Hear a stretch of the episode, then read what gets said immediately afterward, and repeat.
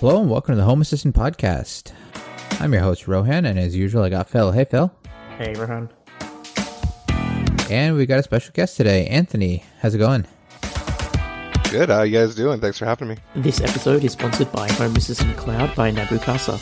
Easily access your local Home Assistant instance remotely for a small monthly fee that supports their Home Assistant and ESP Home projects. Configuration is done by the user interface, so there's no fiddling with router settings, SSL certificates, or any YAML. So, tell us a little bit about yourself. Uh, well, I'm uh, I'm from Edmonton, so I'm you know another Canadian. Uh, just right. enjoying the tail end of winter here. Um, I uh, I work for an audio visual company, so my my life during the day is uh, is designing big integrated audio video systems that are controlled from touch panels and controlled with Oh, voice wow. and whatever else. Cool. Um, so that's kind of my day job, and it kind of just naturally bled into some of my uh, my fun passions, my woodworking, as my wife calls it. Yeah. I like it. So I'm guessing like big audio visual. So you're doing like smart home specific stuff or corporate stuff? Like we're having- we're all corporate Yep. um you know so I, I do boardrooms rec centers um you know i've done some really cool jobs where uh, someone hits a button you know a, a button on a touch panel in yellowknife and 700 kilometers away on a mine site a tv turns on Yeah. um things like that so that's kind of kind of what i work in Yeah, Nice. that's awesome. And that must give you like a whole bunch of cool ideas to use at your home, right? way too many Yeah, I like it. I See, like I, I always feel like it's it's it's like a plumber's plumbing, right? Like for me, for me, like I have I have enterprise network gear at my house, but it's again, it's part of my lab stuff, right? So it's always broken, right? So Yeah. I don't know. I don't know if you're the same there, but Uh, similar. I mean, I used to have a, a full AV rack in my basement, loaded up and wired in, you know, just Yeah. like we would see on our job sites. And the dream. Um, so you know, I the the city wouldn't let me keep it when I properly renoed my basement. They didn't like where I had it, so I ended up getting rid of it. But uh, nice. You know, it always it, you know work's always putting really cool new ideas into my head. It's well, if I could do this for a client, why couldn't I do something like this at my house? Sure. Or vice versa. I've talked to a lot of clients about what I do in my house, and they're like, "Oh man, if we could do something like that in our boardroom, it might be kind of cool." So Yeah, yeah. So, Oh, that's so do cool. you do you primarily? I mean, Homeworld. Obviously, you're you're on our podcast. I, I assume you use Home Assistant. I do, yeah. Um, and and professional world. I mean, I know a lot of those systems are quite different. Like whether it's Crestron, AMX, whatever you know, whatever system it is that you guys uh, prefer. Do do you translate? Do you say, okay, you know, I, I can rebuild this for you? Like, let's say you have one of those ideas to, or you pitch an idea to a customer that says, hey, you know, it's cool, you're doing this at home. I want to do this here. You know there's there's been certain things that we've talked about. A lot of what i've done at home doesn't necessarily translate into into corporate world. Sure. um but, you know some of the things like you know when i sit down at my computer it does certain things in my office. It turns on my lights. It'll do certain things. Uh, when i wake up in the morning i have routines where i can you know ask she who shall not be named. I can tell her hey i'm working from home. And by the time i get down the hallway into my office all my apps are loaded my erp's logged in and i'm ready to go without touching my machine. Nice. Oh, um, wow. so, you know, some of that kind of stuff. It, it's a really cool talking point even for clients, um, which has always Yeah. been kind of neat. Yeah. Okay, I, I like to pull that apart a bit more if I can, just because that sounds like Iron Man, and I'm really jealous. So, in terms of um, uh, your setup, so what OS you're you using on your computer? When you, Windows, Mac? So I've made a recent switch. So for for about the last 15 years, I've been all Mac all the time. Yep. Um, but recently in December, I made the switch back to Windows 10. Um, so that's thrown a bit of a wrench in some things that I'm currently getting back to to working properly. Um, Yep. Right. But what I was doing was I had Keyboard Maestro running on my iMac. Yep. Um, and I had a big script in the background that would open and place my windows, position my mouse, type in characters, um, do all that fun stuff. And I could trigger it using the web server out of out of Home Assistant using a, a command. So I would just fire that. I had a had a Boolean that would trigger that and then reset the Boolean back to off, um, so Yep. that it was always ready for the next day. So, um, and it was super handy. And I'm guessing But- you're using an Amazon Echo routine to be able Yep. to fire that. And I'm guessing just in Home Assistant that will turn off an input Boolean to Yep. trigger it. Yep. Basically, it turns it on, it runs the routine, and then I always have them set so that five seconds later, it automatically Yeah. turns the Boolean back off so that I'm ready the next morning to be able to tell it I'm working from home again. Right. Right. That is sick. So I'm still, I, I've got it kind of partially working using some stuff in IoT Link um, on my Windows box now, um, but it's not quite there yet. Um, I've I've had a lot more difficulties getting that working again. Um, in Windows just because I don't know the programs as well. A lot of them are a lot more script based versus, you know, drag and drop in Keyboard Maestro. I'm not a coder. Right. So for me to start doing some of that stuff's been more difficult, but it's been a really fun learning experience too. Yeah. Nice. So for me, I found that the, the working from home toggle, I've just set up Google Calendars for, right? Just so, you know, the house acts differently, you know, and then if I'm not working from home, I just delete the calendar event for the day. And then, Yep. you know, um, but yeah, I, I do like the ability, you know, just on the fly, oh, I'm sick today or whatever. Just, you know, tell her that's it. I'm working from home today and bam, you know. Yeah.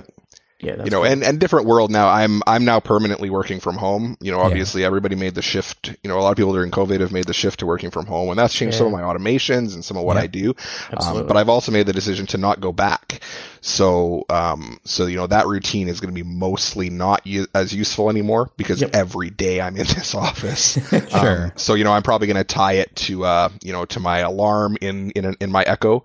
So when my alarm goes off on a work day, it starts Yep. setting up my system or whatever. So Yeah, yeah, Yeah, makes sense. one. and then yeah, you could even tie in like again, like like Phil was saying, like if it's a if it's a public holiday or something like that, Yep. read your Google Calendar based on that, make an exception, right? Or exactly. whatever calendar you use, make an exception based on that. So Yeah, that's nice. interesting. All right. Well, okay. So we're a couple of minutes in, and we've already got some awesome ideas. Thank you very much.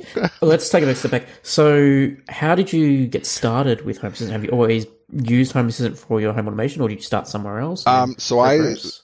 You know, so as I, as, as I mentioned, I was a, a hardcore Apple guy. Um, still Mhm. am for the most part. Um, Yeah, and so I started like a lot of Apple people with HomeKit. Um, I wanted the ability to turn on a couple lights, um, keep it simple. yeah, Um, so you know, I started with you know Siri and a couple of HomeKit lights. Um, and once I kind of got there, I realized I really liked it. So I actually ran HomeKit for the better part of a year. Um, and during that year, I was, you know, involved in Homebridge to tie in non-HomeKit devices and kind of Yeah. make a bunch of stuff work together. Um, and then we were on a we were on a call one day at work, and one of my coworkers mentioned, "Oh, I use this Home Assistant platform." And I kind of said, uh, "I think it's a little beyond me." Um, so I kind of ignored it for about six months. Started doing a little more looking, and you know, I, I really started to like what the platform had to offer and how open it was, um, and how friendly it looked. Um, You Yeah. know, it was daunting as a new person getting into it, but it still looked friendly enough to learn. sure. Um, so you know, I kind of started my transition to move all my HomeKit stuff over to there, and then I still re-exposed most of it back to HomeKit um, for at least a little while. Um, so I kind of ran both systems, uh, and and you know, and then I eventually I'm mostly completely off HomeKit now, so it's all Echoes and and Home Assistant. Mm. right, right. So and I've I've been about two and a half years now on on Home Assistant. So So, what was your driving for? I know that Home Assistant has a pretty good integration with HomeKit recently, um, and and you know, constantly being added in. What was your what feature made you want to move away from Siri and go over to the Amazon? Echo? honestly, it was the cost of a HomePod. yeah, oh yes, I get it.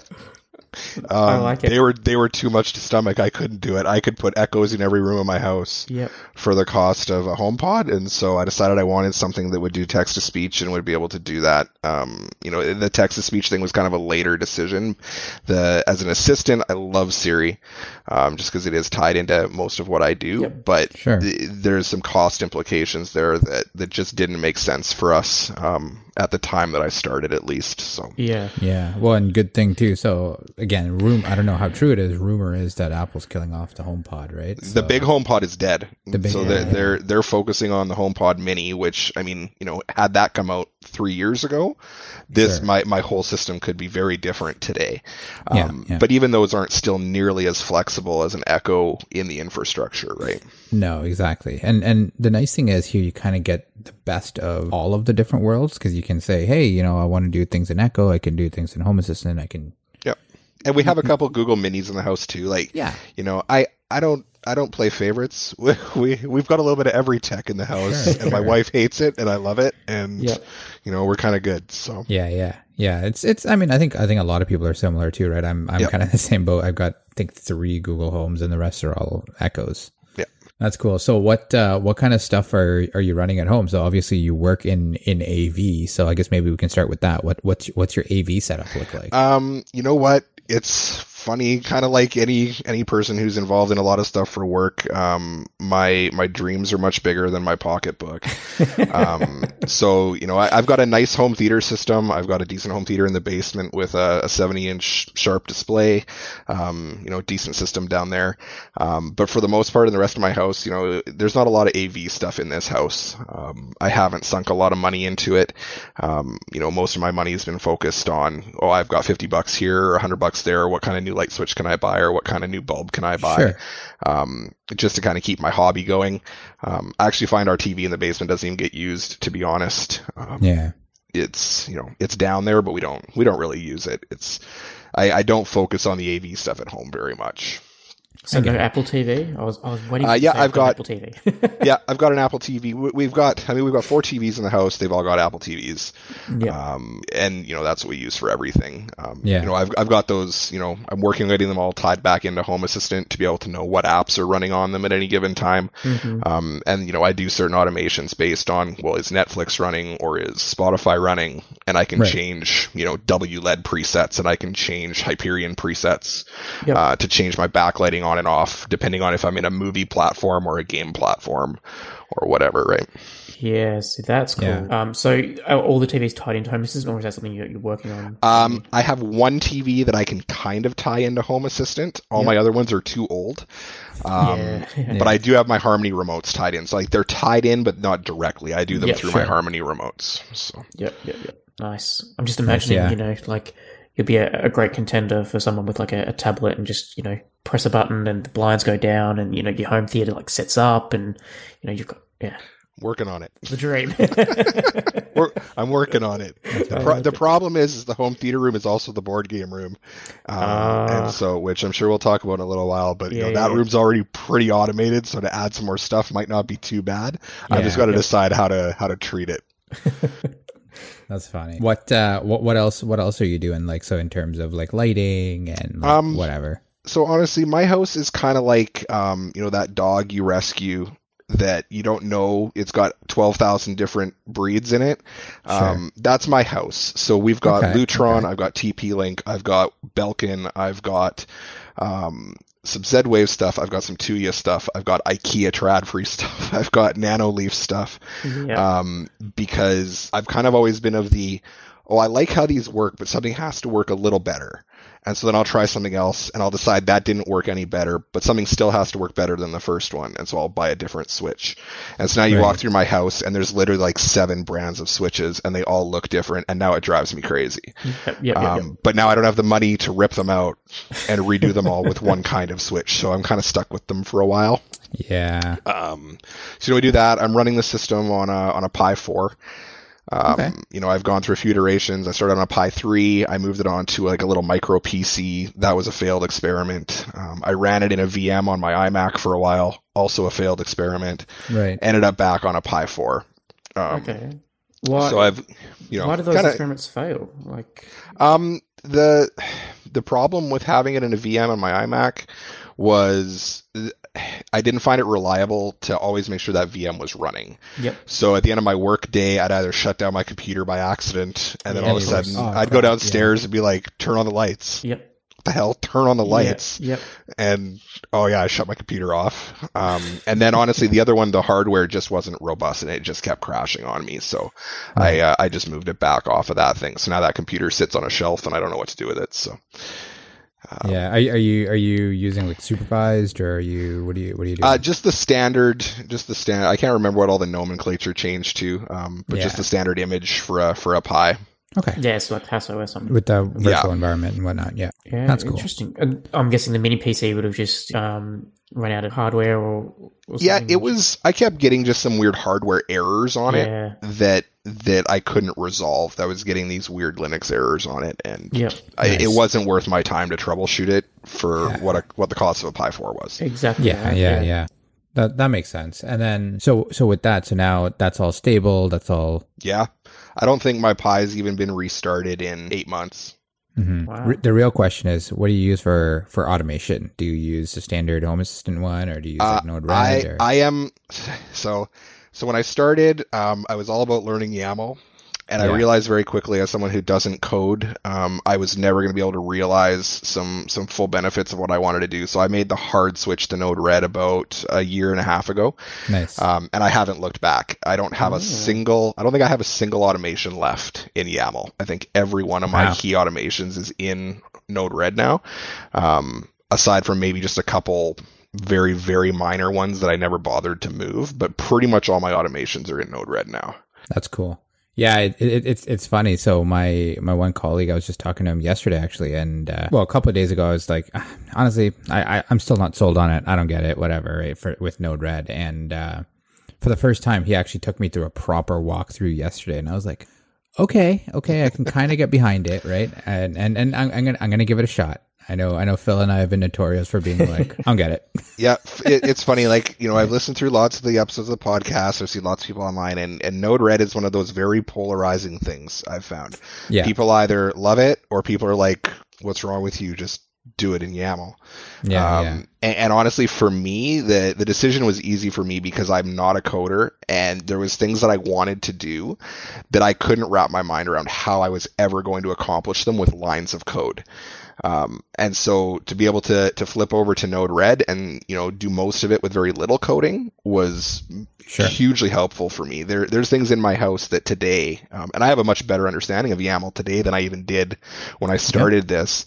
Um, there's things I couldn't wrap my mind around today on how to accomplish them in YAML Mm. without hours and hours and hours and hours and hours of, of research and trying and trying and trying Sure. um, versus what I've been able to do in my Node-RED environment. Yeah, and and and I, I can totally sympathize with that, right? Again, I'm not a coder by any means either, right? And you know, I, I understand the YAML platform, I like with with regards to Home Assistant stuff like that, but I still sometimes, you know, depending on the day, it's it's still there's still days when I sit there and struggle, and I'm like, I I don't get it, right? And you know, that's typically when I'll start to bug people like Phil. Fair enough.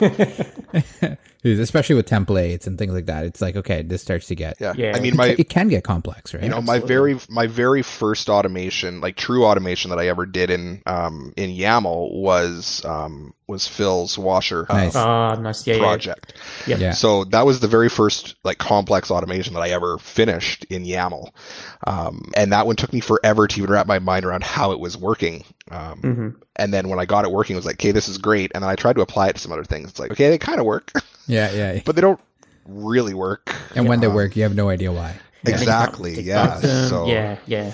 Yeah, I get that. Talk to me about um, like who's in your smart home. Like, how many people have you got to? So there's there's four of us. Um, so there's me and my wife, Yep. and then we have our three and a half year old daughter, Yep. and we have a daughter who just turned one in February. Nice. Okay. Um, so it's it's the four of us, um, and you know we've eh, you know our our oldest is kind of at the point that she realizes she can talk to a speaker and try to make it do things, but can't quite Yeah. enunciate enough to make the speaker react. Yep. Um, so I'm, I'm looking Amazing. forward to the moment when she realizes that she could start doing a bunch of stuff in the house by talking to the speaker in her room. Amazing. Um, but in the meantime, we always just joke that one day she's going to go to her friend's house and she's going to yell at somebody to turn the lights on, and they're just going to yell back and say, "Turn the lights on yourself." That's so funny. It's, I mean, uh, have have you looked at any of uh, James's stuff? So it it it, it, it always uh, intrigues me, right? So James Callahan, who who we've had on the show a couple of times. yeah, I think I remember hearing hearing some episodes. yeah. Yeah, where so he's basically made a whole. He's basically gamified parenting essentially. Um, and, and, and it's pretty awesome. Um, if, if you haven't, I, I would definitely recommend checking that out. It's, uh, Yeah, I'll check it out a little more. We haven't done too much that involves the girls. Um, you know, they share a bedroom, and we've got, um, you know, her bed has like ground effects, so she's got under bed lighting um, using Yeah. WLED. Yep. Um, and so she loved the lights, but she, you know, she couldn't change them. She couldn't do anything with them. So I actually built her a box that's got uh, an ESP32 in it, and it's it's all built up using um, ESP Home, and so she can now control the color of her lights. She can change presets using little toggle buttons, Nice. and it just sits next to her bed, so she can like pull mission control into her bed, and she can do stuff with the buttons. But at eight o'clock, when it's time for her to start settling down, the buttons just stop working Nice. And the and yeah. the WLED ramps for 60 minutes down to 5%. And then overnight it hangs out at 5% just to give her a bit of a nightlight. Um, Yep. and then at like midnight, it just turns off completely. Okay, that's nice. So, and then, you know, if she wakes up in the middle of the night and she wants to use her WLED, she can't. Yeah. and she'll, Yeah, she'll get, yeah. you know, so the first few nights of that was frustrating for her, but now she knows that at bedtime she can play with it for a half hour. And then it'll just stop working. She can put it down and she can move on with her life, right? I like it. Um, any triggers like if she wakes up in the middle of the night and has to go to the bathroom anything, you like to the lights turn back up? Or? We don't right now. Um, so one of my other failed experiments was doing bed presence. Mhm. um, using an HX711 and four four corners on her bedposts, um, so that if we, if she got out of bed in the middle of the night, it could ramp up her nightlight automatically. Yeah. Um, but it malfunctioned, and now it thinks that she weighs like four thousand pounds. Oh, and dear. so at any given moment, it always thinks she's in bed, and so I have to figure out what's going on with it. But that was the grand plan. Yep. Um, but we do have a door sensor on her door, so if she opens her door in the middle of the night, it can let us know. Um, but that will also turn on the the overhead light in the room just to like a ten percent red. We've got Philips Hue lights in there, Yeah. so it won't yeah. wake up her sister. But she if she gets out of bed, it's not a big deal. So Oh, Nice. nice. It, it's it's funny because I'm chuckling because you said the HX711 and doing the bed presence and stuff like that. I, I started going down that path and then it was it was another failed Rohan experiment, right? Which was uh, I, I legit just couldn't get it to make contact properly. Yeah, Um, it as worked in, really well It's a actually while. messed up. yeah, it Yeah. worked really well for a while, and then one day it was just like. Nope, everything on this bed weighs three thousand pounds, and Yeah. that's just how it is. So I don't know if if like one of my contacts broke or if one of my four load sensors broke and now something's going weird with it. Um, but trying to troubleshoot under her bed is ridiculous because I've got now like ten million miles of wire under her bed, and it's just not fun to yeah, deal with, with the and Yeah. and stuff. it's just not a, a priority right now, unfortunately. Yeah, yeah. Yeah, It, it, it's funny because I've looked at I've looked at some of the other things, right? Like Withings has that like mat thing and things like that, and I was like, Really? ah. Is that yeah, but it's like so. So I bought it. cloud based? I don't want to. I'm guessing they're going to be cloud based, knowing Microsoft. I Microsoft. think it is. I, I- maybe it syncs with your phone. I don't. I don't remember. Yeah. So I got it, and uh, essentially, what what happened? Like I, I don't know. Like I, I could feel it under the under the sheets and stuff. Like uh, you're not supposed to, Right. But it's I could, and, and I don't know. It just felt like really uncomfortable. So, I- so I Total returned Princess it. and the Pea syndrome, right? Yeah. yeah, yeah, yeah, yeah. Hundred percent, Um, hundred percent. But it's like it's it's unnatural, right? It is. I've actually looked at doing something fairly similar. Um, basically using, I think there was somebody on the podcast once who might have done this, where they basically took a dumb, a dumb mat that had an alarm on it, and you cut Yeah. the Yeah. alarm. A doormat. Um, I'm basically looking at doing that, but with a mat that's designed to tell if an old person has fallen out of their bed at a hospital. hmm Um, and so those mats are a little more sensitive and and really made to track that kind of a load. Um, but you can get them from like local healthcare stores that also have the inbuilt alarms on them. So I think that's going to be my next Right. road is going down that road, cutting the alarm off and integrating it u- using ESP Home. I might give that a try next. Yeah, so I, I I thought of doing that too, right? And I was like, okay, that might be something cool because I could put that between the between the mattress and the and the, and the Yeah. bed frame or the whatever, right? Or the the box spring. I was like, okay, so maybe that's something you can do, but because then then it doesn't really interfere in your back, right? Like or where, Yeah. where you're lying down, you can't feel Well, it. the other nice but- thing about doing it that way as opposed to doing it with um, with bedpost sensors would be that you would have discrete sensors for each half of the bed. So in a shared bed, Yes. Yep. you're no longer trying to run math on well who's the two heavy people and does it equate to one person what side of the bed are they on you can have discrete sensors now that would do each half of the bed which which i could see being very very Yeah. beneficial Yeah, totally. And and I mean the other thing is too. I mean, uh, yeah, you're right. There, there is math involved. I've I've seen a lot of people that have done it because they're like, okay, well, I weigh I don't know whatever like 150 pounds, and my partner weighs uh, 80 pounds, right? So it's like, okay, if you see 150, great. If you see 80, it's the other side. If you see more, then great. It's both of us, right? It might again, they're not exact, exact, but like you know, whatever. If you see roundabouts, this this amount. Yeah. So So, Anthony, what would be your favorite automation that you've got? That you, if you had to pick one, what, what is it? you know so you know part of what started my conversation with you guys is um I've always been looking for a unique use case for Home Assistant. So if you ever Mhm. ask any of the people that I've I've you know preached the Home Assistant Kool-Aid to, I've said I want to find something that nobody else is doing, and I want to I want to tie that into my life. Hey everyone, I just wanted to take a minute to talk about the Eufy Video Lock. It's a smart lock that's really easy to set up with just a Phillips screwdriver and no extra drilling. It's got a keyless entry, so you don't need to worry about fumbling with the keys when your hands are full. Also, you don't need to worry about handing out extra keys when you're in a pinch, your kids losing them, or people copying the key and passing it around to each other. Something else I like about the Eufy Video Lock is that it has a camera built in and it works as a doorbell as well. Personally, I think the Eufy Video Lock is great for apartments or cottages where you can't necessarily add extra holes for a video doorbell. My favorite part about it, though, is that there isn't a monthly fee and your recordings are locally stored, so you don't have to worry about someone else owning your doorbell data. You can find it on Amazon, or if you want to know more, search Eufy Video Lock, that's E U F Y Video Lock, or visit eufyofficial.com slash videolock to see how you can gain complete control of your door. So I am a huge board gamer. Mm-hmm. Um, you know, we've we've got a basement full of board games um, that's got Nanoleaf lights and Lutron dimmers and our home theater system.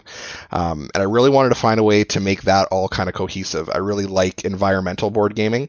So if if okay. I'm playing a game about Vikings, I want Viking themed music in the background. I want my Nanoleaf lights to match the color of the board that I'm playing, and I want my lights to dim to certain levels. Um, so you know, I, I, started thinking about, well, how can I how can I make this cool? How can I make this fun?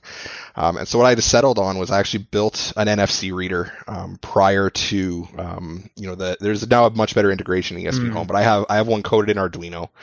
Um, and I've built it into just like a little single gang electrical box that's on my home theater. And every one of my board games has an NFC tag in it.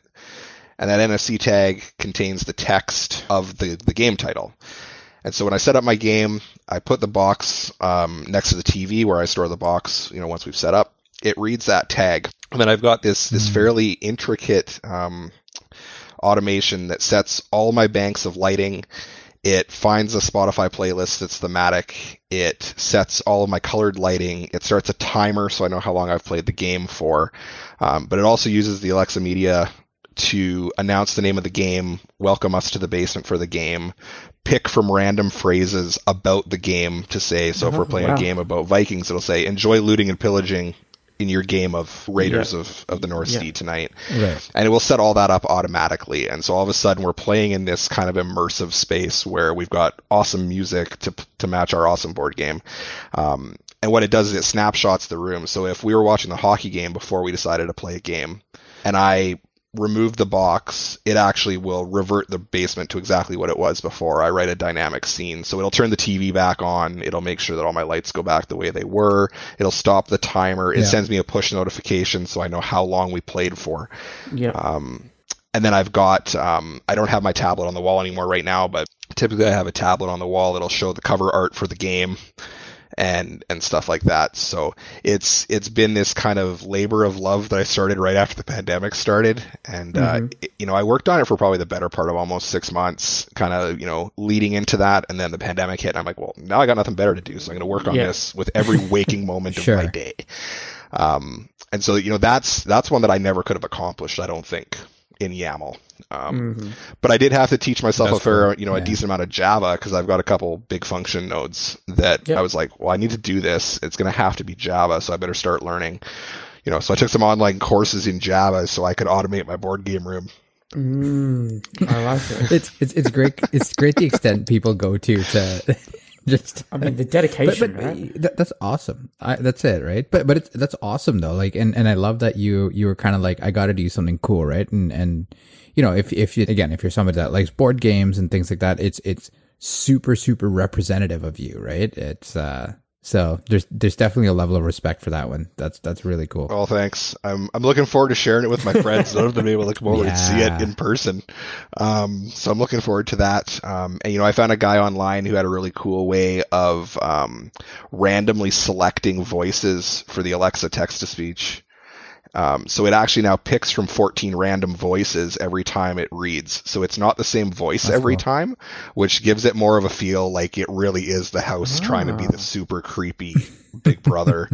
um, and so, you know, it's kind of neat. I think it might weird my wife out a little bit, when it when it talks to us, uh, but it, it, works really well, um, and it's it's been a yeah. lot of fun to put together. I could just imagine like That's you know, awesome. if you, are going to play like you know like a, a, medieval board game or something, it would be cool instead of maybe um, instead of music, you would have like just background chattering, you know, like white noise of that period. Right, that would be really cool. Mm-hmm. That's what I do for one of my games. So one of my games is uh, all about um, like bird watching Oh, wow. and, and attracting birds to your your habitat. And so so all of my my Yep. Spotify playlist is just bird sounds. That's cool. And so in 5.1 in the basement, you know, we get all these like fluttering birds all over the place and it's just kind of this super serene feel to the game, but you actually feel like you can hear the birds you're you're working with and That's really um, cool. so that's been kind of cool. And I actually store all that information in a Google Sheet. So once I, when I add a new game, it's just a new row in a Google Sheet. Um, and so that Google Sheet has the name of the game, but it also has um, numeric values for all my light bank percentages and colors for my nanoleaf lights, Okay. um, Ah. colors for my WLED lights. And so my function node actually, I actually have a node in Node Red that pulls that in every time there's a new NFC read it pulls that in off Google Sheets. It finds the record that matches, and then it uses all of those as the variables in my few, fur, few, further nodes. Sorry. Um, so if I if I don't like my lights at fifty percent, I want them at thirty. All I have to do is That's edit. awesome. edit the That way, yeah, like you don't have to every time you buy a new board game or change, you know, I want this change. You don't have to go in and edit JavaScript. You can just go in and bam, there it is, Yep. right?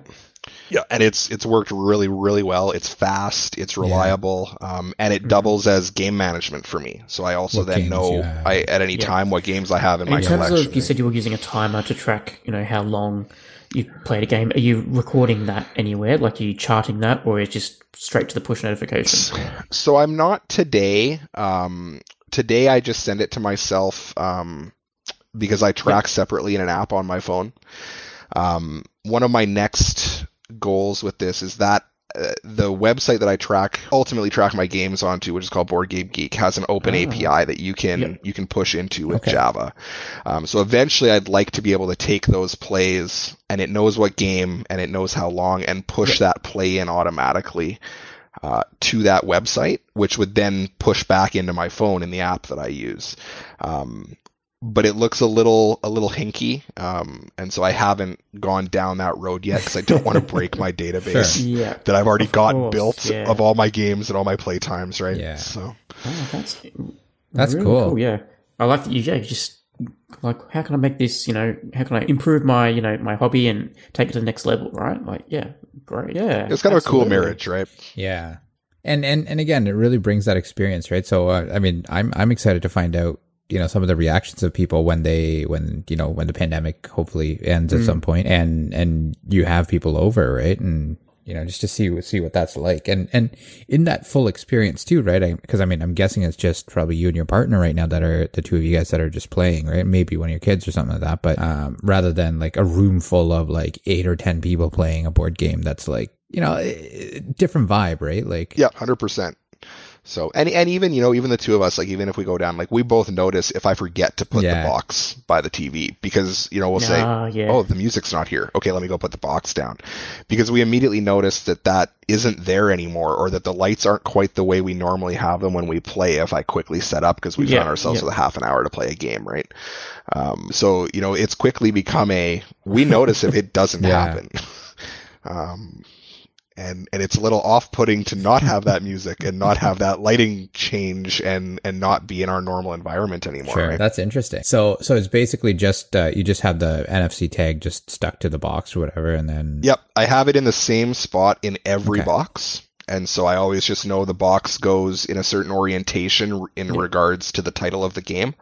And then I just slide it next to the reader and then it reads and it, it goes Interesting that it knows to pick, like it can pick up that it's left the NFC tag. Like I just So the way that I did it in Arduino, um, is it's it's basically it pulls the reader every second. right. Yep. And so every second it's checking, okay, yes, it's there, it's there, Yeah. it's there, it's there. And if it ever changes to nothing there, that's when my binary sensor changes in, or not my binary sensor, my main sensor changes in Home Yeah. Assistant.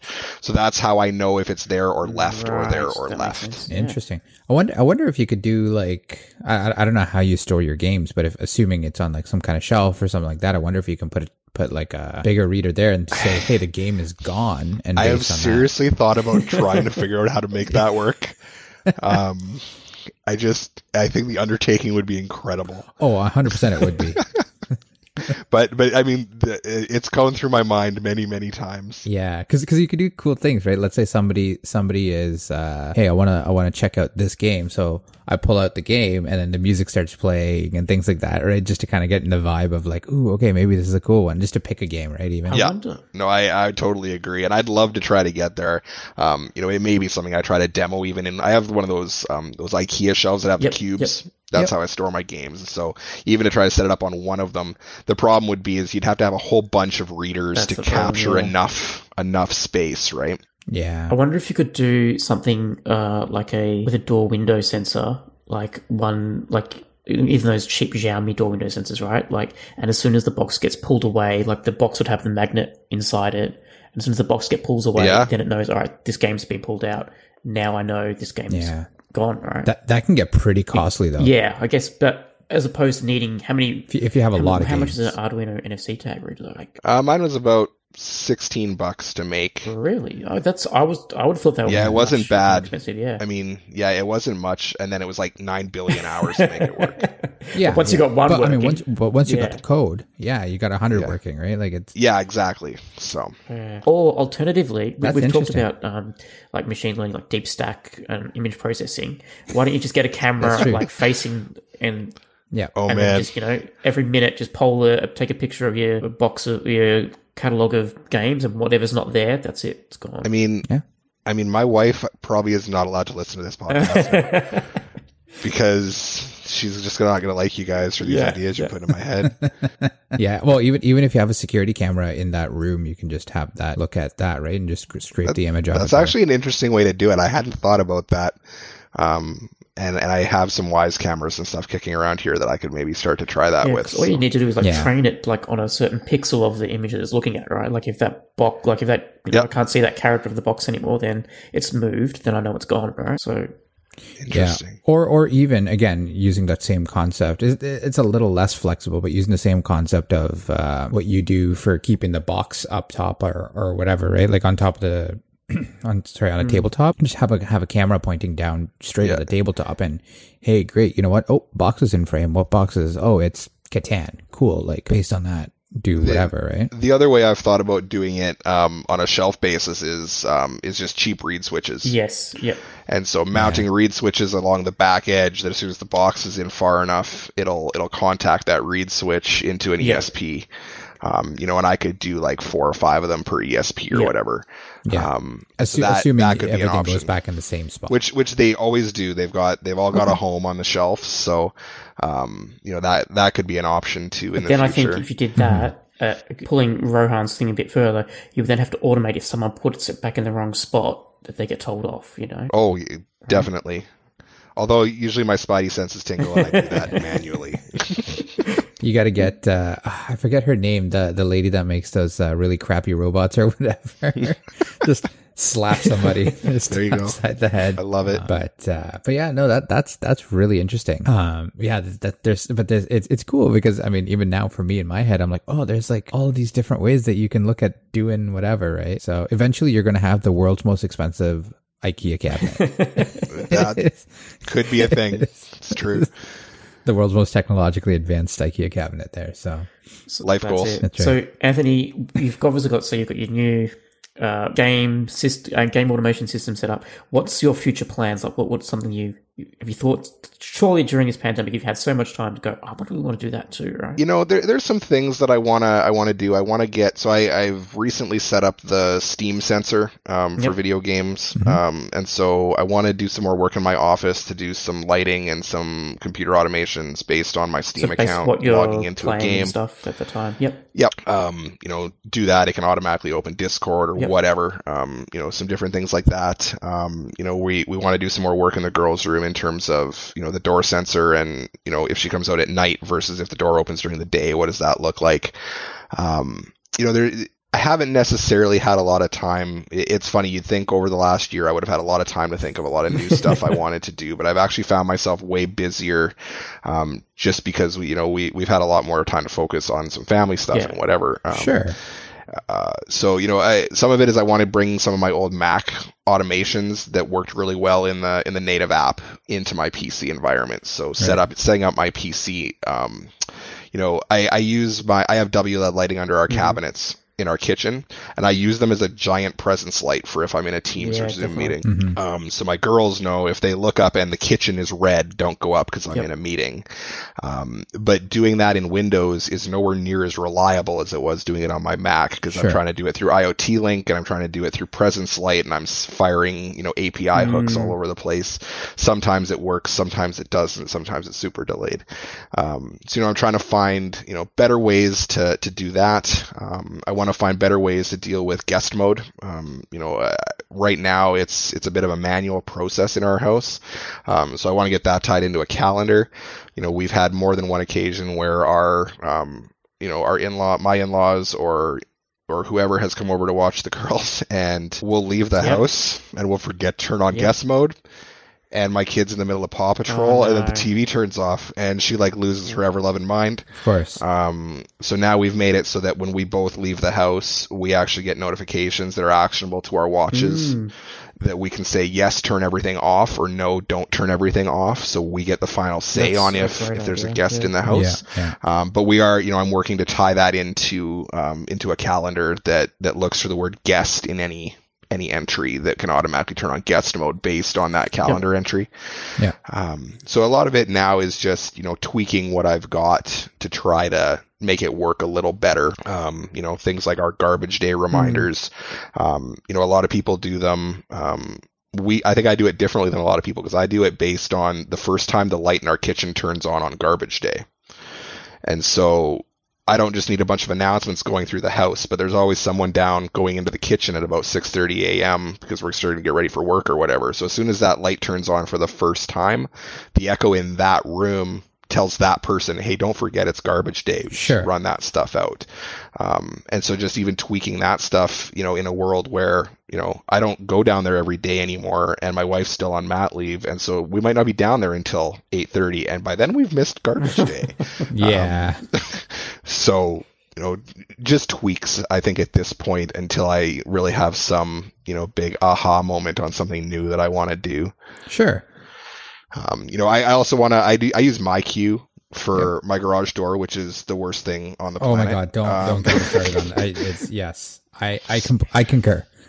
so I'm gonna, you know, I want to build my own, um, and get a new one that's a little more reliable. Um, Yeah. you know, that'll probably be a summer project around here is getting that working a little better. Yeah. Um, Can I can I just say as Yeah, a, that's kinda- a very random tangent, just as you were saying about guest mode and, and things leaving, just as literally as, as you were talking, my home assistant decided that it thought I couldn't see my phone anymore, and I'm home alone at the moment, so everything in my house just shut down while you were talking. So the struggle is Nice. real, right?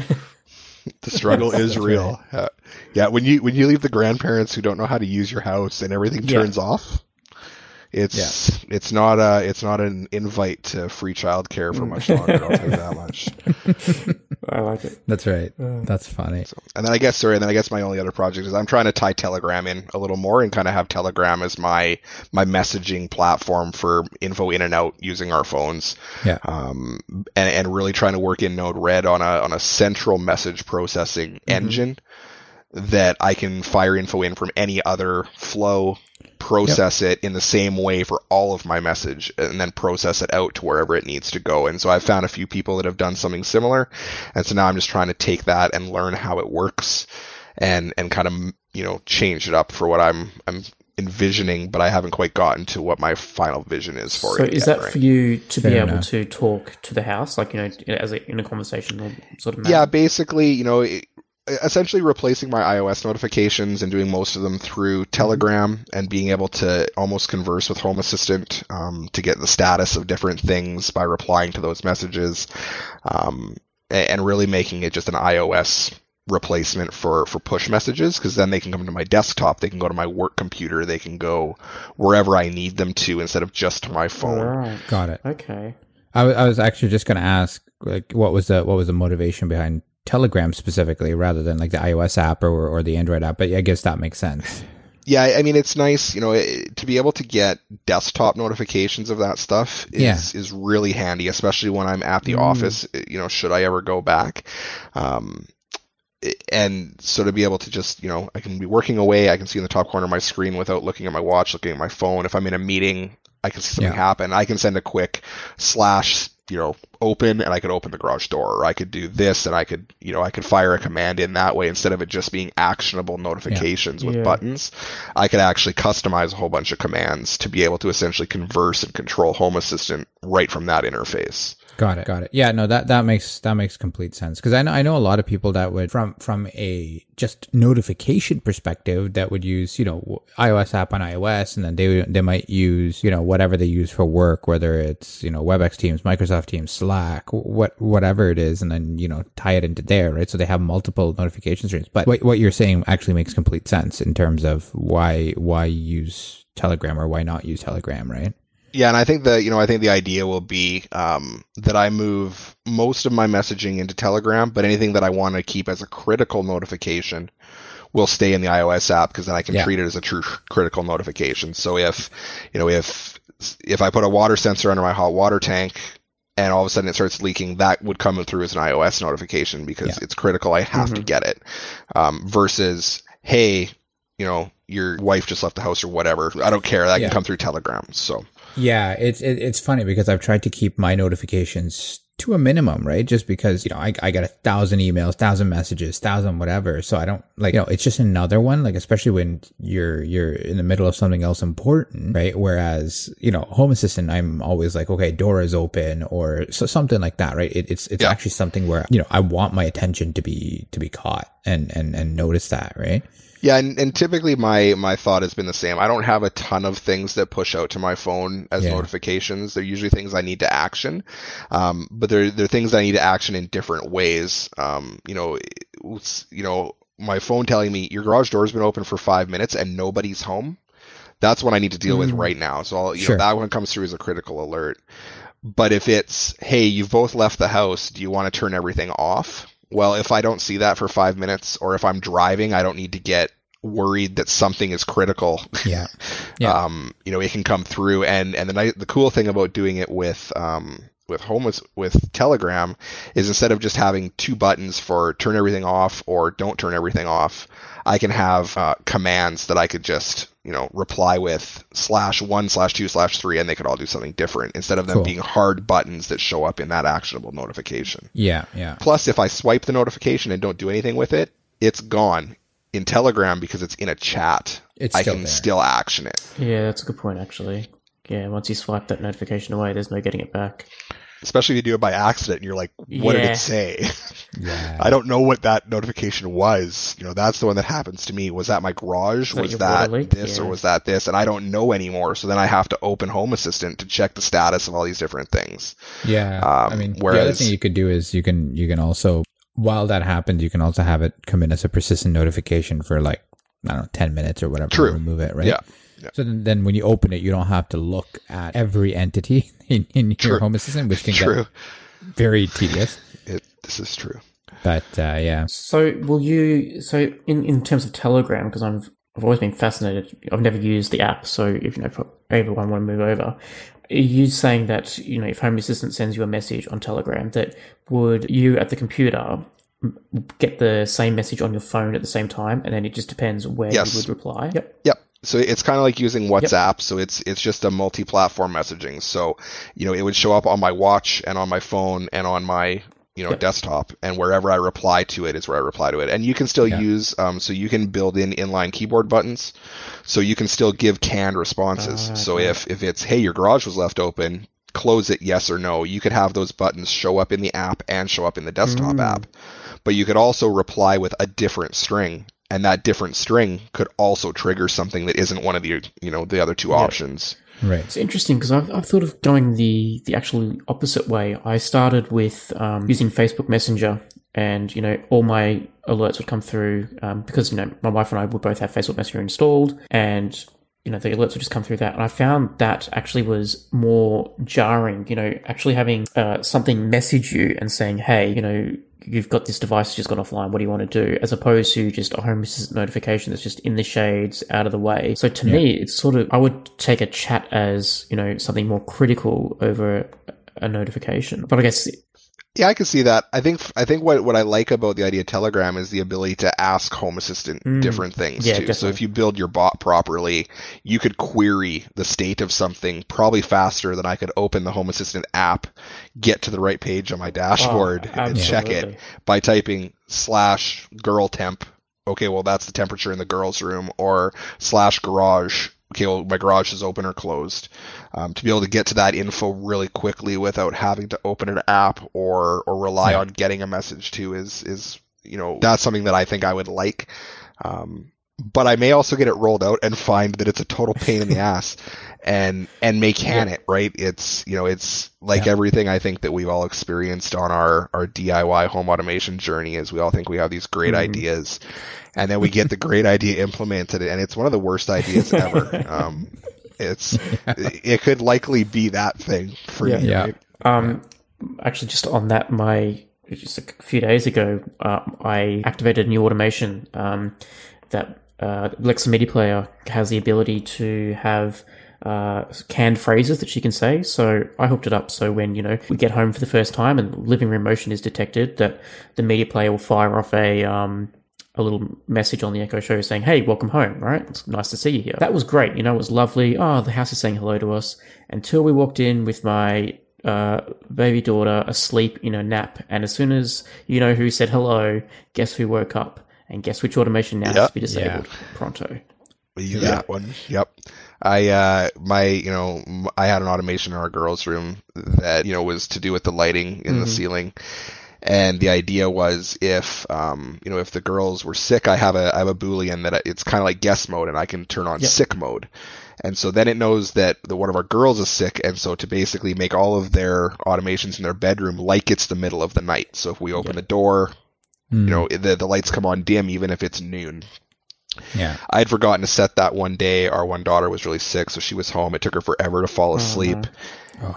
And then I realized I had to grab something. Well, not a big deal. She's asleep and the lights are going to turn on red. Well, no, the lights turn on full blast, wake her back up. She's screaming. Oh, no. Um, you know, I've had, I've had moments where as, you know, as a funny, um, you know, people on a video call with me will yell out, turn on all the lights. not thinking that they're going to turn on my girls' course, bedroom lights at yeah. the same time. Um, you know, we've had things like that, and so. Um, you know, there, there's Yeah. always going to be those weird blips where it's like all of a sudden it's like, ah, I don't know if I'm going to be allowed to keep Yeah. this. Yeah, it's it's that that's why. So for for the most part, in my guest spaces, like so, well, not really guest spaces, I guess. So right now in the bathrooms, as an example, because again, guest bathroom, whatever. Uh, I'm I'm using Google Home there so that I can actually because because in uh, in Home Assistant you can turn on or off in the Nabu Casa integration you can turn on or off which devices are exposed to Google right and same way in my in my garage I have one too right so that um, person can't just yell open the garage door or whatever and and it opens the garage door right um, so so you know th- those things are kind of restricted and and trying to do that kind of thing right so That's actually a really, uh, I hadn't thought about, you know, kind of doing the security thing that way by using different platforms and restricting what you've exposed. That's a really interesting way to do that. Yeah, yeah. Plus, plus it keeps the I guess device count low on on in my case in Google, right? So it's just less stuff to manage. Where, you know, should should the kids be saying, "Hey, turn off the TV" or whatever, right? Like in that case, great. If the girls shouldn't be saying that, then you know. Just don't expose that to them, right? Like that, Yeah. that, that kind of logic. I mean, Yeah, eventually you're going to run out of platforms to put in your house because right now you got basically two to choose from. You might, you might have like one of those, uh, ah, I forget what it's called. I keep wanting to say Jenkins. It's not Jenkins, but it's like those self-hosted. uh, Yeah. ones. that- well, almond. There's yeah, there's a couple. So um, yeah, so you know, That's interesting. I, uh, I mean, the the Alexa integration is so powerful. Like we've we've really enjoyed Yeah. having it. So one of the things I've been playing with lots lately is the last sensor Mm, uh, integration stuff. Um, so I've been so we've got two Harmony remotes, and in you know natively in an Echo, you can't add two Harmony remotes. You can only add Yeah. one, which means how do you control the second Yep. room properly? Um, so you know what we've started doing is I, I basically have the same routine in in my Echo for turning on a TV or turning off a TV, and it fires a boolean in my system based on which Echo I talk to. Yeah. So that I can say turn on the TV in whatever room and it turns on the right one, or turn on the lamps and it turns on just the lamps in that room. So we're actually starting to do like you know go to channel 300. You know, and so Yeah. our you know our favorite ten channels. So go to the Food Network, go to Home and Garden, it will change our living room TV if the living room hears it. It'll change our basement TV if the basement hears it. So I know you can tie for the lights. I don't I don't know if it works with the remotes. Maybe it does, maybe it doesn't. But I know with the lights there is localization by default. So that's what I do. So in so I have I have well whatever rooms I have my echoes in. If I uh, if I go turn on the lights, Mm. uh, it'll turn it on in that room, and that's actually native to to Amazon. It is. It only works with lights. Yeah. Okay. Yeah. That's what I thought. What, So that's what we do with all. all ours too. So I, I expose even my even my like outlets that lamps are plugged into. Mm-hmm. I expose them out to ec- to a, to she who shall not be named. sorry, uh, I expose them out to her. I change them in the Alexa app Yeah. to to show as lights, so that Yes. when I um you know when I say that it controls the outlets and the switches and Yeah. the bulbs, um but it only works for lights and it's super frustrating. Yeah, it. I think it works with my switches too, because I think I think my even my uh my Wemos that I have uh controlling my like table lamps and things like that. I think I'm not mistaken; those come in as well. I think well. whatever device Maybe you I'm put wrong. in like a, a group, right? Like into a, a room in the into the into that Yeah, room. because yeah. I have um I have a, a mode called grey mode, right? So the living room grey mode, you know, taken from Star Trek. So at nighttime, if we want the lights to be in a you know really dark um place, you know, we have a, a thing, you know, Yeah. turn on living room grey mode. And my goal is to change it instead of having to say living room grey mode to just be grey mode and be room contextually aware. But I've noticed at the moment that um, for whatever reason, if she doesn't recognize that we've said um, grey mode, she'll just assume we've said turn on living room. And so that will actually turn on um, not only grey mode, which just comes in from Home Assistant as an input boolean, but it will turn on the TV, it'll turn on our air conditioner, and it'll turn on Yes. all the lights. Um, and then, of course, grey mode comes in. 'cause it's part of that exactly. group. and then grey mode comes in and turns everything back down. But yeah, it's just interesting that, um, yeah, there is a lot that it's all powered from that group, right? Yeah, but I but I, I think that uh, you know conversely in that group, I think I think you can turn the whole room on or the whole Yes, room off, yep. Or you can say turn on the lights and it will localize that. But if you were to say turn on the TV in that room, I don't think that it won't works. do anything, eh? Interesting. Okay. But I do like Yeah. that. You, there's a good case, like a use case for using that last sensor in the media player. Like, Yeah, it's super Yeah. handy. Yeah. It's it's been working really well. You know, it, it it's it hasn't failed on me yet since I implemented what's it. What's the lag time like? Because I know one of the none. None. Because I think there's a service you have to call to say, you know, update the last. Yeah, I force the update Yep. immediately. Um, so as soon as as soon as that uh, boolean triggers as part of my Yep. routine, uh, the first thing it does is it forces that Mm-hmm. service update, um, and and it's it's basically That's awesome. instantaneous. Wow, that's Yeah, neat. all right, adding that to the list, things to. Yeah, that's right. Cool. Well, I mean, I think that was a pretty packed episode. is there is there anything else you wanna you wanna bring in talk about? No, I I think that's I think that's pretty much it. I talked about pretty much everything I've got. You know, we've got I've got automated blinds in my room here that I don't think I mentioned, but you know, I, I think I covered off most of what I do, the, things that I'm looking forward to doing. Um, and I always love hearing, you know, some of the crazy stuff that other people have done when I listen to the Absolutely, podcast yeah. too. Um, Sure. I remember a while back, you know, one of the podcasts that sticks out in my mind was, I can't remember who it was, but some guy basically had this really elaborate, you know, automation when he was doing the dishes uh, where he had like drain sensors. And so if the water was draining out of his sink, but it was right after dinner, it knew he was not doing the dishes yet, but his kids were probably washing their hands. And I was like, mind blown. and, and that was the day I started thinking about, well, it's got to be way simpler to do what I want in my basement. That's right. That's right. so, If, Um, if this guy can figure it out, you can too. so yeah, I mean, it's it's been a really really fun fun journey, right? Yeah. Uh, Yeah, it's and and and that that's what it's about, right? At, at at the end of the day, it's you know enjoy it, have fun, do something cool, right? So That's it. Well, Anthony, thank you so much for taking the time and, and coming on and talking to us. Really appreciate it. yeah, I appreciate it. Hey, no problem. Thanks for having me. Cheers. Cheers. If you want to share your Home Assistant journey or come on as a guest, reach out to us at feedback at hasspodcast.io. That's H A S S podcast.io.